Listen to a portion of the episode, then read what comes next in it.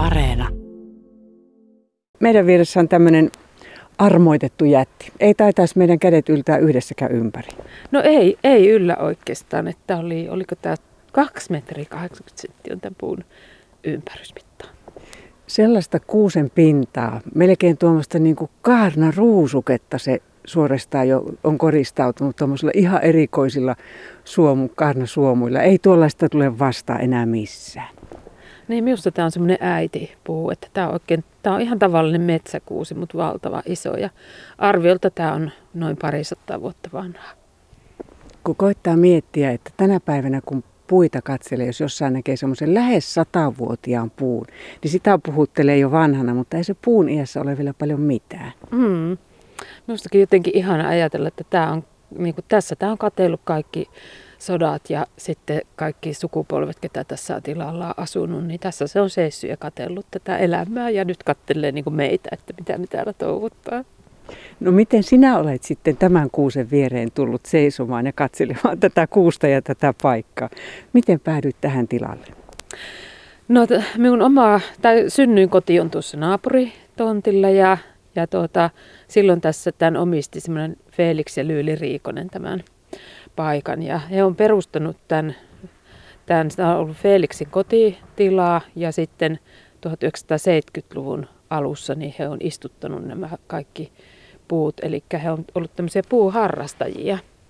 Ja he on tuonut tuolta Helsingin kaupungin puistoista käpyjä ja siemeniä ja, ja sitten mustilan arboreettumista myöskin. Ja ihan siemenistä suuri osa kasvattanut, kasvattivat nämä puut mm. tähän. Ja taimia eri arboreettumeista. Ja, ja tässä on kahden hehtaarin alueella niin noin parisataa erilaista puuvartista, pensasta ja puuta. Sinä ajattelit, että tuota ei voi päästää väärin käsiin tuota tilaa ja arboreettumia.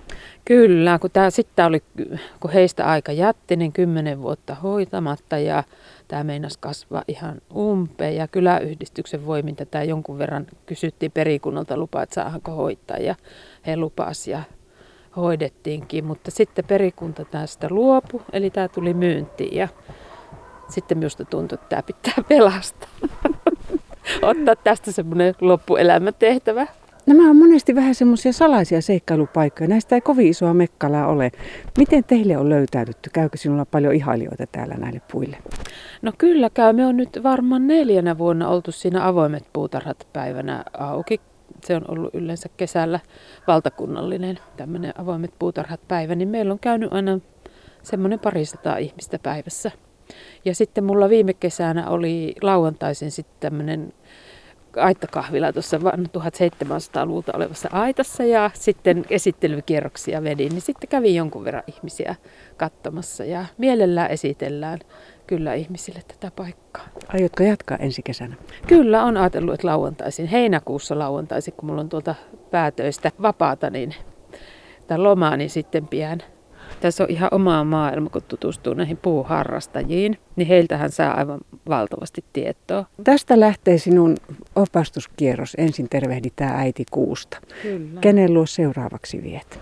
No sitten me voitaisiin mennä vaikka hypätä. Tässähän on jännä, kun tässä on niin pohjoisen pallonpuoliskon alueelta näitä, näitä puita. Että niin on tuolta Siperiasta ja sitten on Pohjois-Amerikasta ja jopa Japanista asti. Että täällä menestyy niin kuin pohjoisen pallonpuoliskon puut. Nyt ollaan Pohjois-Karjalassa, ollaan Jakokoskella noin 30 kilometriä suunnilleen Joensuun torilta, eli Joo. aika itäiset nuotit. Kyllä, kyllä.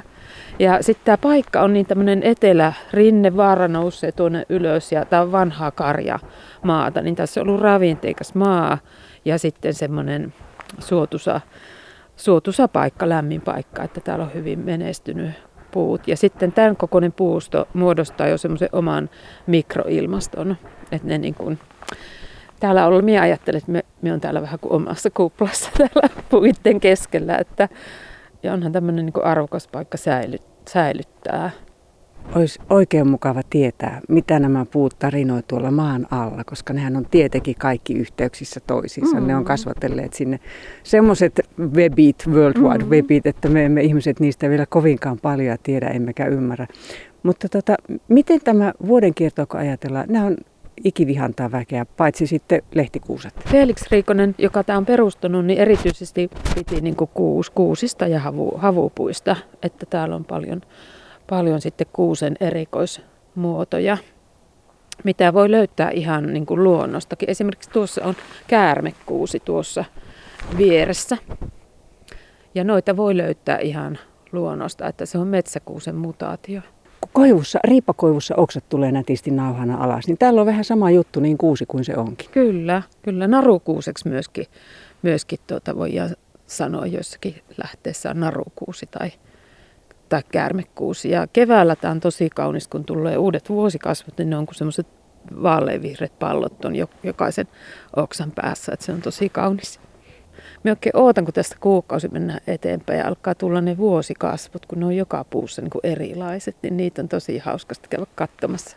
Illat menee pyöriessä täällä, kun tarkastelen noita vuosikasvuja, että minä on kuin pieniä taideteoksia. Ketäs muita haluaisit nimeltä mainita? No sit voitaisiin mennä, jos käytäisiin Japanissa välillä, niin täällä on tuota, semmoinen harvinaisuus kuin hipatuija, mikä nyt jo kasvaa täällä Pohjois-Karjalassakin. Sitä aikaisemmin ajateltiin, että se, se on niin ykkös-kakkosvyöhykkeen kasveja, mutta kyllä tämä ilmastonmuutos ikävä kyllä vaikuttaa silläkin tavalla, että sitten tietysti kiva, että kasvaa harvinaisia puita täälläkin, mutta, mutta tota, ne ei aikaisemmin ole näillä, näin pohjoisessa menestynyt, mutta tässä on hipatuija. Ja tämä pitäisi ihan pienenä pensana täällä kasvaa, mutta kyllähän tämä niin tämmöinen pikkupuu voisi sanoa. Mitähän tuossa kolme, neljä metriä, nelisen metriä korkea. Sen verran hyvinkin, kolmena niin. tuommoisena vähän niin kuin eri runkona siinä nousee. Niin, ja tämä on ja yksi Japanin kison viiden pyhän, viidestä pyhästä puusta. Et kun Japanissa on 1700-luvulla niin rauhoitettu esimerkiksi tämä hipatuja, että sitä, siitä ei ole saanut tehdä kuin keisareiden palatseja ja asuntoja. Itse asiassa meillä on niin neljä näistä Japanin Japanin näistä pyhistä puista. Varjokuusi meiltä puuttuu ja nyt mulla on se ensi kesän projekti, että minun pitää saada jostakin se var, varjokuusi. niin sit mulla on kaikki Japanin viisi pyhää puuta. Sulka harmaa leppä on tuossa ja liuskalehtikoivu on tämä. Ja Marja Kuusi on tuossa. Sehän on tämmöinen lääkekasvi, eli ihan alun perin niin rintasyöpälääkettähän on tehty marjakuusesta, että nykyisin se tehdään synteettisesti, mutta lääkekasvi tavallaan alun perin. Marjakuusesta esimerkiksi Robin Hoodin nämä jousipyssyn jouset on tehty marjakuusesta. Se on hyvin kestävä ja joustava. Sherwoodin arboretum. Kyllä, kyllä. Jotenkin tämä kevät aina niin just haluaa katsoa, että miten ne on talvesta selvinnyt ja ja tuota, aina lumituhoja jonkun verran tulleet. Tänä talvena ihme vähän, vaikka oli paljon lunta, niin on ihme vähillä tuhoilla päästy. Minkälaisia kommentteja, kun ihmiset tulee tähän? Mä luulen, että aika moni hiljenee ensin ja pyörittelee päätään. Kyllä, monet ihmettelee, että täällä on tämmöinen paikka. Ja monet ei ole, kun tämä oli pitkään, ettei täällä tämä ei ollut mitenkään esillä, eikä tästä esimerkiksi netistä löytynyt yhtään mitään. Että nyt mulla on Facebook-sivut Alapihan Arboretum, mihin aina päivittelen, jos täällä on avoimia ovia tai aittakahvila auki, niin sinne laitan ja ihmiset saa, saa tulla, niin tuota sieltä saa, saa tietoa, niin tästä on tosi vähän ollut aikaisemmin tietoa. Semmoinen paikka, missä jotenkin olo rauhoittuu. Mm. Ihan jää vaan niin katsomaan ja ihmettelemään. Kyllä. Wow, näin moninaista. Mm, kyllä. Että näin ihan hurmaantuu näihin puihin jotenkin, että Yksi mikä on, mutta se on pikkasen nyt lumihangen takana, mutta siellä on semmoiset tosi vaikuttavat surukuuset. No sulla on no. kyllä tämmöiset kengät, me ehkä päästään sinne. No lähdetään. Joo, ripaus ja toinenkin on vielä täällä lunta tähteen. Katsotaan. Hankki on nyt mennyt, että se on mennyt sohjoksi. Niin on. Se alkaa lopultakin hellittää, niin. antaa periksi. Tässä on hemlokkeja kaksi, ne on aika harvinaisia. Mitä ne oli? Hemlokki. Hemlokki? Joo. Näyttää kuuselta, mutta ei ole kuusi, vaan hemlokki.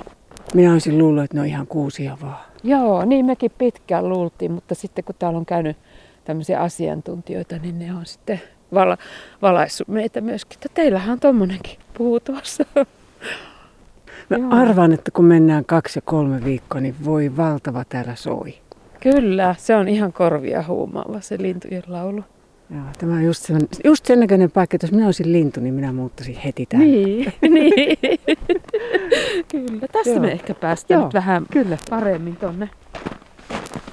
No niin, mihin tultiin? Minä kykötä hankiaisella Joo, nyt. no nyt tässä on näitä metsäkuusen erikoismuotoja, että nyt kun katsotaan, niin nämä näyttää ihan tavalliselta kuuselta, mutta tässä on kultakuusi, kaksi kappaletta itse asiassa vierekkäin ja tuossa on purppurakuusi ja ne on tässä tou- toukokuun loppupuolella niin viikon ajan on semmoiset mansikanpunaiset ne vuosikasvut tuossa purppurakuusessa ja sitten kultakuusessa ne on semmoiset voimakkaan keltaiset ja se kestää kaksi viikkoa ja tuossa kestää viikon se väri. Eli siinä kohti, kun alkaa tuota puut sitä vuosikasvua kasvattaa. Kyllä, niin... ne vuosikasvut on on sen väriset ja se ihan kuin, niin kuin, ihan kuin ne kukkis silloin. Ne on mm. tosi, tosi kauniit. Paljastavat tosi luontoisa hetkeksi. Niin, hetkeksi. Nyt niitä ei taas erota. Sitten kun se menee ohi, niin se näyttää ihan, että se on tavallinen metsäkuusi. Sitten tuolla takana on isoja kavereita, jotka seisoo siellä vähän niin kuin viitta päällä. Kyllä, ne on surukuusia ja ne on ehkä semmoiset vaikuttavimmat kuuset, että ne vähän niin kuin minusta seisoo vierekkäin lohduttaa toisiansa. Ne on jotenkin semmoiset juhlavan surumieliset. Noita voi löytää luonnosta myöskin, että se on ihan metsäkuusen mutaatio. Miehen näille juttelen ja, juttelen ja kävelen, kävelen täällä ja jotenkin niin tota, olen kyllä kiintynyt näihin puihin, että nämä on minusta aivan niin jotenkin mahtavia. Oletko käynyt muita arboreettumia tutkimassa?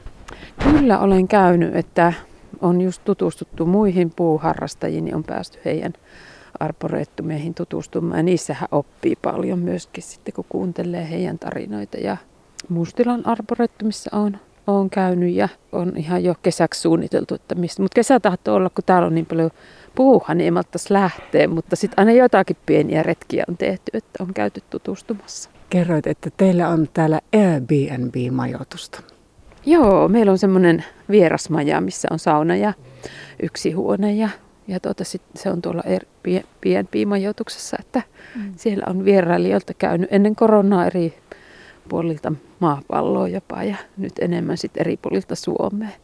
Sanoin sen sen takia, että nyt kun kuitenkin jonkun kuulijan mielenkiinto heräsi, että äiti kuusi ja mitä siellä kaikkea, oliko nuo pitää mm. päästä näkemään, niin se on ihan mahdollista. On mahdollista, kyllä. Siinä saa koronaturvallisesti majoittua omassa rauhassa. Ja täällä mielelläni esittelen tätä arboreettumia, että täällähän turvaväleillä pystyy hyvin kierroksen vetämään.